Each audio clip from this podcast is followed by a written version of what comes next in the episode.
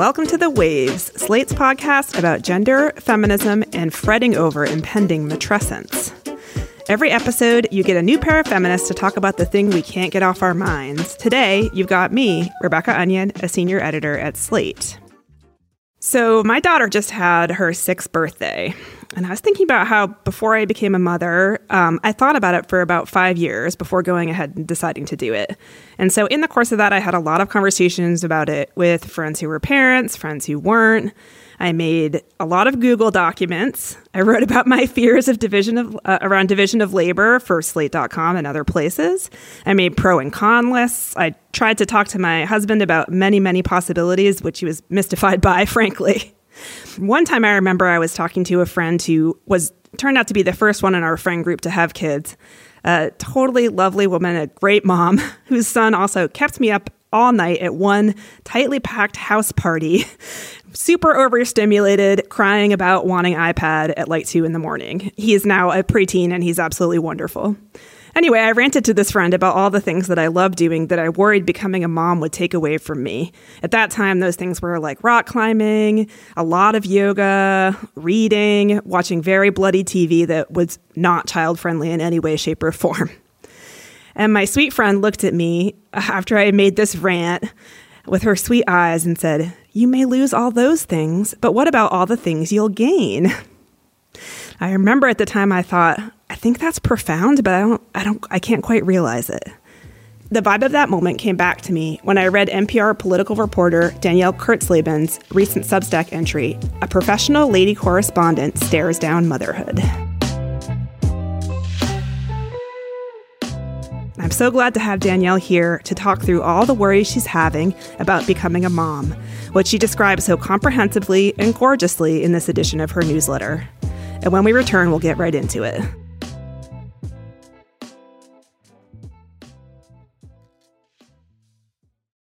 Danielle Kurtzleben, welcome to the Waves. Thank you. All right. So my first question is uh, maybe a little personal, but I think given what we're going to talk about today, I think I gotta I gotta ask for context. When is this baby coming, and where are you now in the process of baby preparation?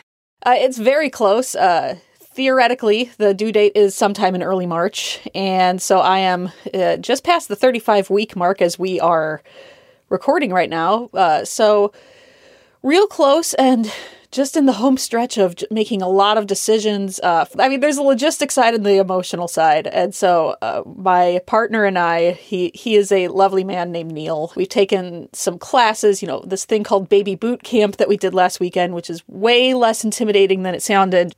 We also took a breastfeeding class uh, not long ago, and honestly all of that made a lot more room for me to feel emotionally ready because otherwise I had just been like checklist, checklist, checklist. What can we get done? How much more do we have to do? What are we missing? And now that I feel like A, I'm not going to totally fail at this, and B, other people are equally clueless, which is honestly one of the biggest, the best parts of these classes is realizing that a lot of people have the same questions as you do. Um, that has made a lot more room for me to feel excited instead of terrified or just numb.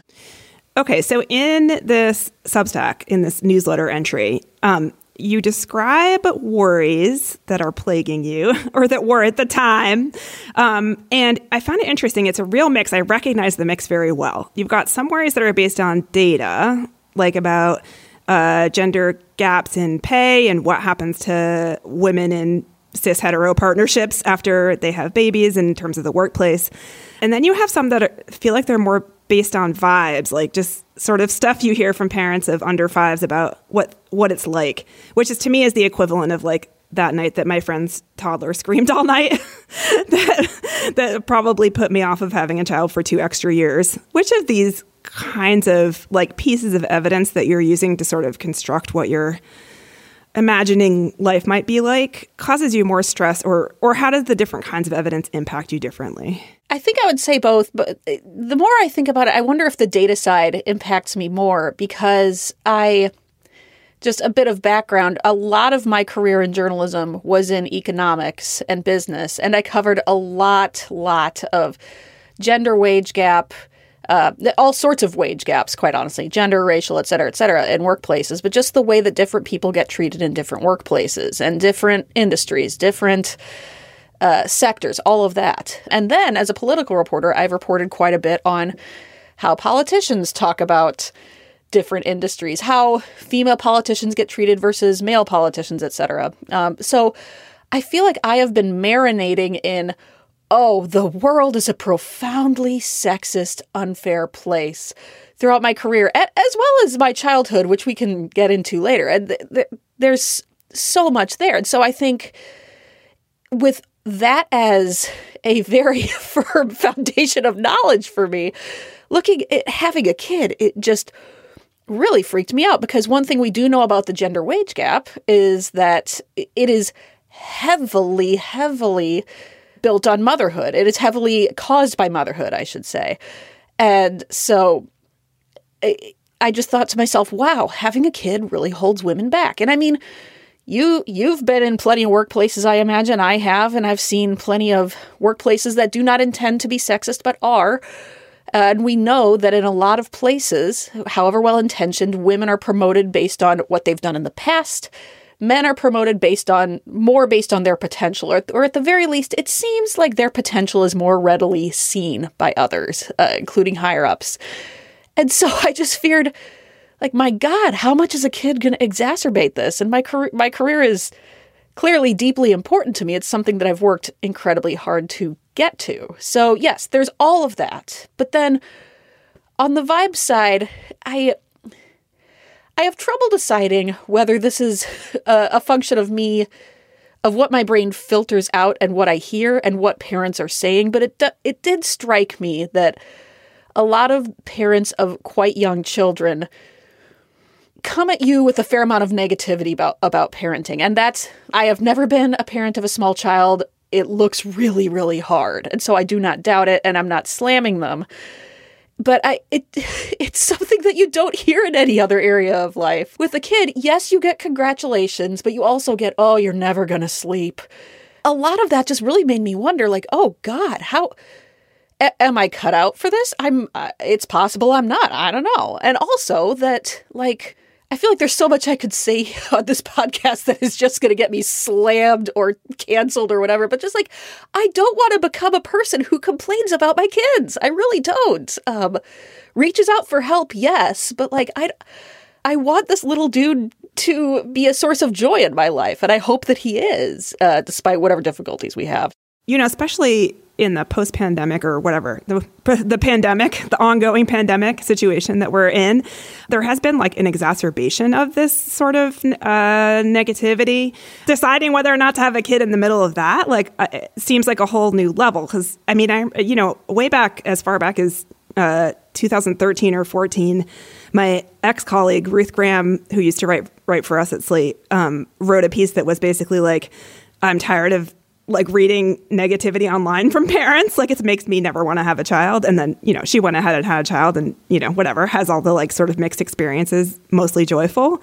But so that that was the situation already back then. And then during the pandemic the negativity has had like an added urgency and like a political urgency to it. Like a feeling like not like idle complaining, but more like we just we have to figure out new ways to convey how overworked we are and overextended. Um, and that and I think that that has brought the discourse around it to a new height. This is not merely me saying like God, parents complain too much because if there's one thing the pandemic like as if I we all of us didn't already know it, made it very clear that no, it's not just there's a lot of negativity around parenting, which you may or may not disagree with, but wow, are we not terribly supportive of parents as a society, particularly moms? There's a, there's a lot to worry about, you know?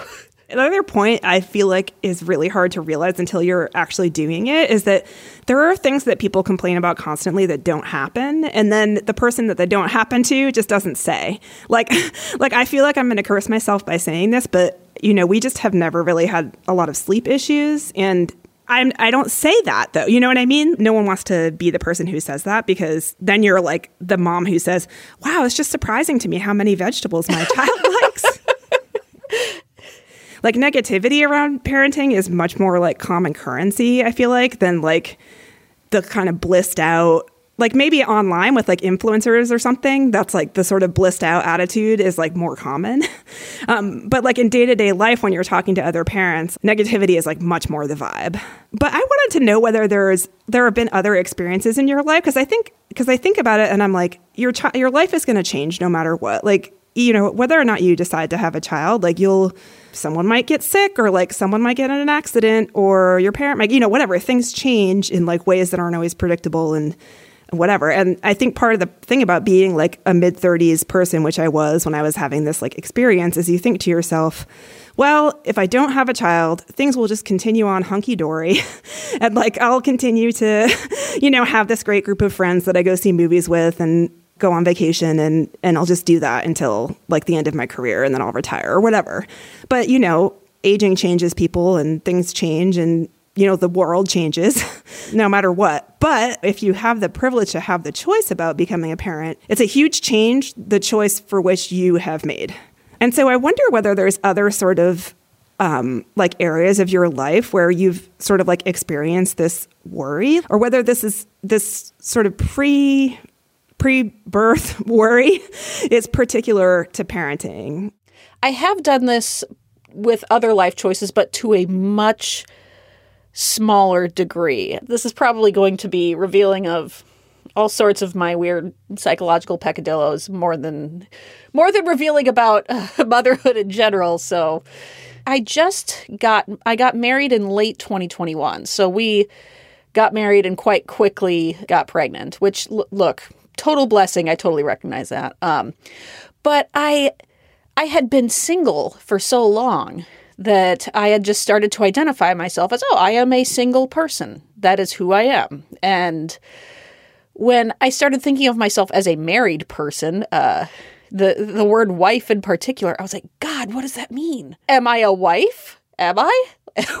what what how will that change me? And like there eh, logically, like yes, you can do it however the hell you want. It's fine. And it did cause me to think a lot about wow, how much does this person impact my life? How much, you know, in good ways, like I travel more now than I used to, but also I listen to some music that he likes and I I definitely am very resistant to the idea of, oh, am I doing this because a man got me to do it? Am I doing this because but like under the influence of someone else? you know, there's that whole thing of, I don't know about you, you know, when you're in college or high school and you sit around watching your boyfriend play video games because I just don't want to do that. I didn't want to do that on a grand scale. You know, like I'm not enjoying this, but I'm not paying attention to the fact that I'm not enjoying this. To a lesser degree, I kind of did this with political reporting. Like, I never wanted to be a political reporter.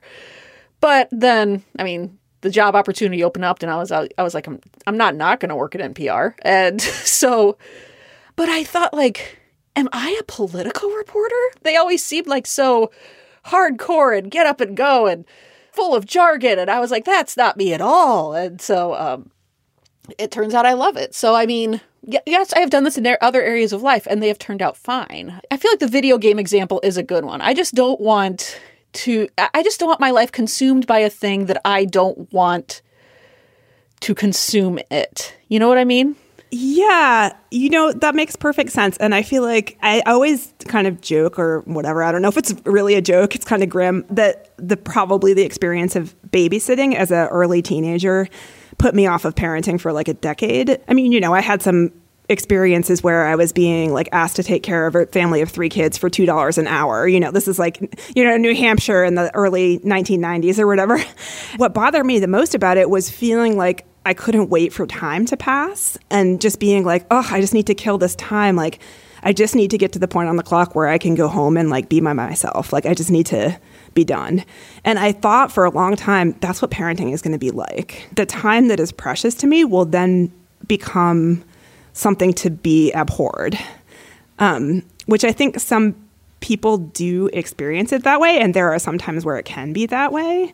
But when you're a, a parent, you're a lot more in control of like what choices you're making, like like how you're arranging your days with the with the little guy. But anyway, yeah, but I recognize that feeling of being like I just don't want to have no choice over how things are going to be. Like to even sit and think about one thing, to like sit and, you know, write another essay or uh, go to a movie or or or sit and talk to my husband about God knows what, but and instead, you know, we're pl- meal planning and uh, looking at Junior's calendar and figuring out uh, like uh, God. Recently, I saw a um, just a wave of Twitter stuff about people, parents fretting about summer camp sign up. And I was like, oh my God, this sounds cutthroat. and like, look, I will I will do my damnedest to get the little guy into summer camp. Uh, it's it's not that I'm not going to, but like, oh, this sounds this sounds like so much so much more than I realized it was going to be. We're going to take a break here. But if you want to hear more from Danielle and myself on another topic, check out our Slate Plus segment, where today we're going to talk about Danielle's reporting on the fall of Roe while pregnant and how that's affected her experience. Please consider supporting the show by joining Slate Plus. Members get benefits like zero ads on any Slate podcast, no hitting the paywall on the Slate site, and bonus content for shows like this one.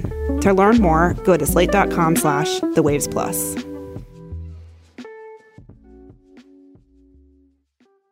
Welcome back to the waves. I really want to talk about cool and not cool moms and whether this whether being a mom is inherently uncool. Okay, so I I sense that this part of your newsletter may have been the part where you sort of wrote sort of fearing pushback and I wonder if you actually got pushback a little bit. Oh yeah. Yeah. Um, about sort of worrying about your thoughts and your like mental life being taken over by motherhood. And you actually mentioned the book Lean In by Sheryl Sandberg, which is very interesting to hear about because I read that book, but the concept that moms should sort of emphasize like basically refuse to give up ground in their careers by whatever means necessary feels a little 2010s now, maybe very pre COVID. and not just because Sheryl Sandberg has kind of like lost her shine a little bit. I feel like the the appetite for advice from billionaire ladies on like how to lean in is like a little bit lower now than it, than it might have been before. I, I sort of feel like it's like a little bit hustle culture. There's sort of like not really a love for that idea anymore, but you you seem to have been inspired by it and i'm curious about sort of the relationship in your mind between what your relationship to your job might be once you have the baby and remaining cool, whatever you define that as.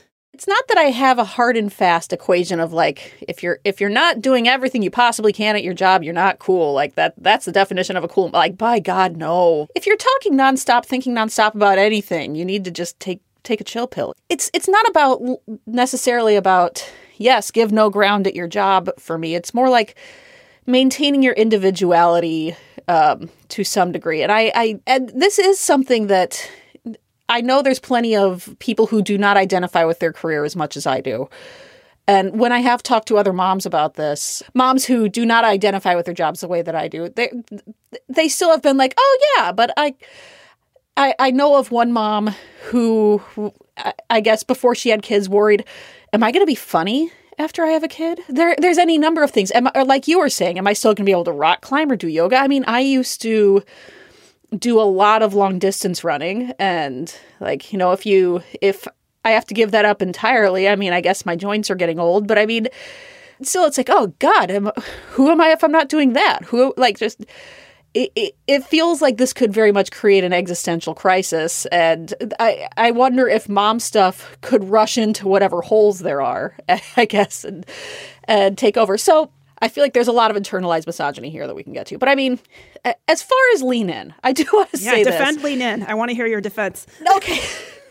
in God, I, I feel like such a horrible boomer Gen Xer second wave buzzkill sellout. But okay, just I have been rereading that lately, independent of this essay, um, because it's the 10th anniversary, and I've been thinking maybe I'd like to write something about this. And when I read, I did read it when it first came out in 2013, when I was far removed from marriage or kids, and it blew my little mind. You know, like, oh my god the, the, wow, there there are so many ways to that I'm sabotaging myself in the workplace. That all of us women are. There are so many ways that bosses are being unfair to you that they don't realize and you don't realize. And I will say this there are a million caveats. Like, first of all, Lean In focuses so heavily on the internal as opposed to the systemic. So it is quite possible, even likely, to read that book and go, wow, the reason I don't have the job I want is me, as opposed to, no, the reason you don't have the job you want is because the, like, sexism and just uh, boys clubs and all sorts of and lack of childcare and all sorts of stuff. So th- that is all true. I do think it is very easy to discount that book at this point when so many of the lessons of it really uh, are kind of in the water. Yes, sit at the table. Yes, maybe stop apologizing so much. These are things that I sense that younger women now understand maybe more innately than I did when I was younger. That it is fine to be a little more assertive, that yes, you can negotiate, you can ask for what you want and also especially uh, get an equal partner because that seems so just fundamental. If you're a partnered mom, and you don't have to be, but I mean, if you have good help, then by God, of course, stuff is easier. So I think that those things are are just so fundamental to how a lot of working women think now. That yeah, I mean, look, the book has a million problems. It ignores class, it ignores race, it, it, it ignores a lot. Like tr- trust trust me i am not saying this is the best book in the world but but there's still so many things in it that that still bear out today. What i've sort of found a little bit thinking back on lean in 10 years out is like i'm like what if you just don't want to work that much? What if you want uh, instead of your like mine to be 70% occupied by work, your mind to be 50% occupied by work, and still be able to have like a happy financial life, basically. Like, I feel like the lean in mode of operation, what I worry about a little bit is that kind of your mind can be bright and vivid post maternity in various ways. But if you don't want to have to apply all of that to your work, I don't know. I, I, don't know. How will you feel if you wake up in uh, two years and think to yourself, yeah, I, I don't want to work that much? I'll be surprised, but but yeah, but, I know. but I'll be. I mean, look, we're getting kind of to the crux of it because the question is whether whether you, I, whoever has the choice of having the mental balance that they want.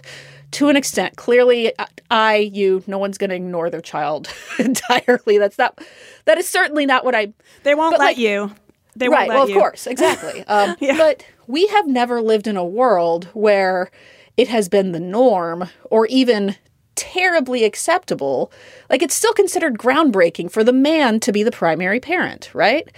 And so you hear from all these moms who say that, of course, I'm defaulting here to heterosexual relationships, I realize, but moms who say that the daycare, the school calls them for everything as opposed to the dad. Classic like problem. that yeah. Yes, of course it is. And it sucks. It really sucks. And as long as we live in that world, that's that strikes me as a sort of shorthand for women are expected, understood to take on more of the parenting load, to have more of their brains and lives occupied by parenting. And so yes, if I wake up a couple years after having the little dude and and I'm like, you know, I just want a mom more. Okay, but the fact that this has been imposed, that the brunt of this has been imposed on women so long, leads me to think that this is it is not a, necessarily a biological imperative that women are taking on the majority of parenting. It's that some choose it and that is great and that is wonderful and some also just have it kind of pushed on them and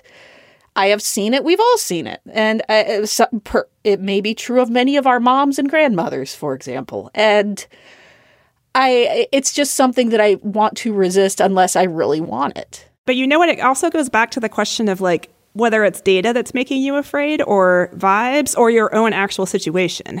Do you know? Because it sounds like your partner's good. Oh yeah, he's great. Yeah, you hope you picked the you hope you picked one who will like help you figure out how to have what you want or be happy. I've thought about how I grew up a lot as a as a part of this conversation because I grew up on a farm in the middle of nowhere in Iowa, right? And it was a place where it was very it was abundantly clear that the world revolved around men, right? Like I didn't know a single woman who was running a farm. It was all men. And then like farmers' wives who just did work, but kind of quietly helped things run. It meant that the local economies revolved around men. It meant that households revolved around men. Women worked. Women actually got the health insurance for their families and kept things afloat.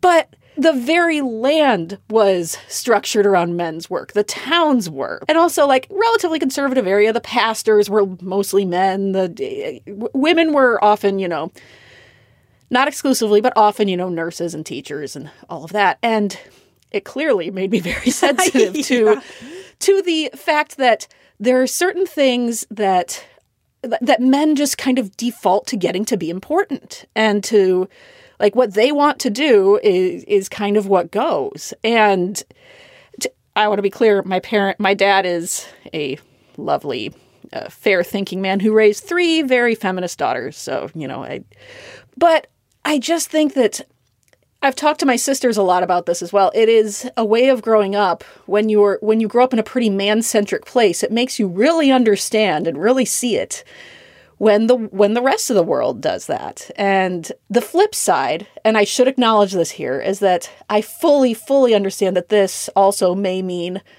I have a lot of internalized misogyny about women's work, about momming, about is it inherently silly or unimportant to talk about your kids. Like, uh, intellectually, I know it's not, but I'm, I'm positive I have some mental hurdles to get over on that, and I'm not sure how how exactly I'll do it. I really wanted to talk to you about this because I used to um, study like the history of childhood, childhood studies as an academic, and then after I became a parent, I started occasionally writing, usually for Slate, about different things that arose in my child's and my life, and kind of like you know, delving into it sociologically, psychologically, developmentally, historically, and sort of just finding ways to be fascinated. And I sort of I hope that happens to you. Like I think the kinds of conversations that you overhear or participate in well, there I, I will say also, they're still sometimes boring when you're a parent, like don't get me wrong. but I think that those conversations and the conversations you overhear before you're a parent about parenting and about children are like pretty superficial usually or like pretty logistical, like kind of day to day. And then underneath it, there's this whole kind of weird world about like developing brains. And if you're interested in politics, like, you know, there's things that you could start reporting on that you might find stuff that's intellectually interesting about childhood that you don't know about now. That's my, mo- my moment of cheer for you. I think you're right. I, first of all, have had to like sit and have the very simple duh thought of like that there's a reason people do this. There's not mass delusion, Danielle. So people enjoy this. It's fine. Calm down. And a, a, thing that I said in my essay also is that especially older parents of grown or near grown kids just are are the biggest cheerleaders. Like there are some older uh, reporters at NPR who I told them, and they're like, "Oh, oh God, we're we're so happy for you. It's the one thing in life that isn't overhyped. And like, I, when, when I when I need a a boost, they're the ones who I talk to. But no, I mean, I think it's it's again. I feel like I I feel like a little bit of a broken record, but there, there's so much here that's about choice, right? Like, what do I do? I get to pick what I think about or not? You know, I am positive that watching someone learn how to read will be fascinating and joyful and just so proud and wonder uh, uh, so many feelings. Like i'm i'm positive that will be a thing. I fully understand that there are people who are naturally drawn to and more interested in kids and are better with kids than i am because i'm i'm awkward and weird and like i i i get i get that entirely. I and and part of it is it really is like also i'm going to have to get over myself a little bit. I i do i do understand this uh, but i i just don't know i don't know how it'll happen but look it's happened in other areas of my life. I i am married and i did not turn into a husband lady you know? I'm i'm I'm, I'm not a trad wife, it turns out, and I I became a political reporter, and it turns out I am still me. So I mean, as one of my friends put it to me, like you know, Danielle, you're parenting is not a personality transplant. And like that's that's a very good point. It's just going to be all about finding the way to do parenting that my partner and I do it. I'm just not sure what that's going to look like. It's just going to look very different from how either of us gr- grew up. Yeah, I always think about it as like you're going to have like a new powerful force in your life and they're going to have a personality and they'll change you, but you'll change them and then the triangle of you will like change each other in different ways. The best things in my life, I imagine this is true for a lot of people, are the things that you're not sure about when you make the decision. Like I you you don't you never know if this relationship is going to work. You never know if this job if you're going to like this job. And sometimes you get a job or you date a person that turns out you that is horrible for you. Um, but often it turns out just fine, and so I, I, God willing, that having a kid will turn out just fine.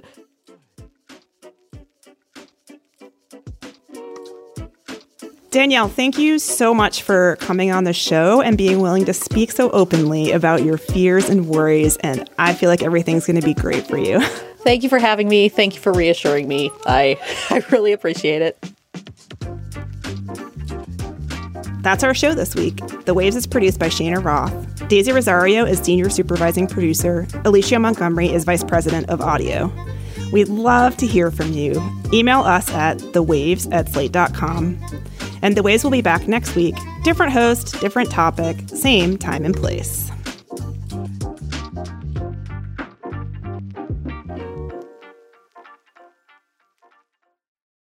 Thank you so much for being a Slate Plus member. Since you're a member, you get this weekly segment.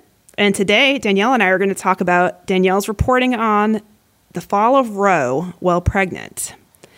Danielle, let's start with a summary of the reporting that you did. You initially were going to go to Ukraine and report on the war. Is that right? Yeah, I uh, had volunteered because that's just how going to Ukraine was working at NPR right at the start. Just, oh God, who who's covering this? Whoever can, you know, and is willing, then by, by God, you know, get out there. So I put up my hand, and then when I realized I was pregnant, I it, it was sort of two things happened at once because Roe fell, if I'm getting the timing right, Roe fell just before I found out I was pregnant. So first of all, Roe had happened, and I thought like, well. I'm definitely reporting on this, but I can do both. I, I can do everything. and then I and then I found out I, was pregnant, and I went, "Oh well, I this th- this cast things in a new light." I had already had like a, some deep conversations with my partner about, you know, the about potential danger I would be in, and then suddenly having a new small organism inside me that I would I could be putting in danger as well. That you know that changed things, and so I pulled out. But anyway, it, it turns out I was spending I spent most of 2022 going to places like Kansas and uh, all sorts of other places with uh, fights over abortion rights and covering that. And that was that was my beat anyway. So I mean, I was I was still pretty busy and doing a lot of work. First of all, how did you plan for that? Like what like uh what kinds of contingency plans did you put in place? Um, and second of all, if you want to say a little bit more about how your reporting on that was sort of like affected by your pregnancy. I'm curious about it. So, as far as contingency plans, I mean, that's um, it, it was tough. I mean, a, a, lot of it was pray um, because you know you're the period when you're most worried about mis. I mean, to spell this out for listeners, because not everybody who I voiced this to understood, and I get that you are much more likely to miscarry early in a pregnancy. Also, as a 39 uh, year old, I, uh, now 40, but at the time 39, I had a much higher, a, a, a, fair bit higher risk of miscarriage. But I didn't want to stop working, you know, as you may have gathered. And so I was going to states like Wisconsin. Uh, I was in Wisconsin quite a bit, which had a uh, quite old abortion ban take effect once uh, Roe v. Wade was overturned, which I, I mean, clearly I was not going to seek out an abortion in Wisconsin, but it could make getting a treating a miscarriage much, much, much harder. And it made some doctors much more reluctant to treat a miscarriage. So that's the background if in case listeners need it.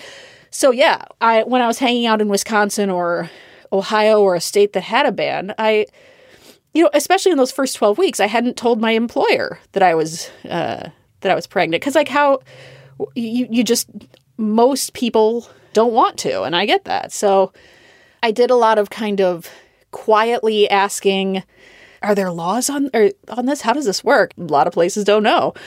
I'm not sure how deep to get into this. I mean, I will say, I will say that, you know, when I was in Milwaukee, I thought like I'm in Milwaukee, Chicago's not far away. If I miscarry, God forbid, I know where I'm going. Like and that that that was very that was very scary.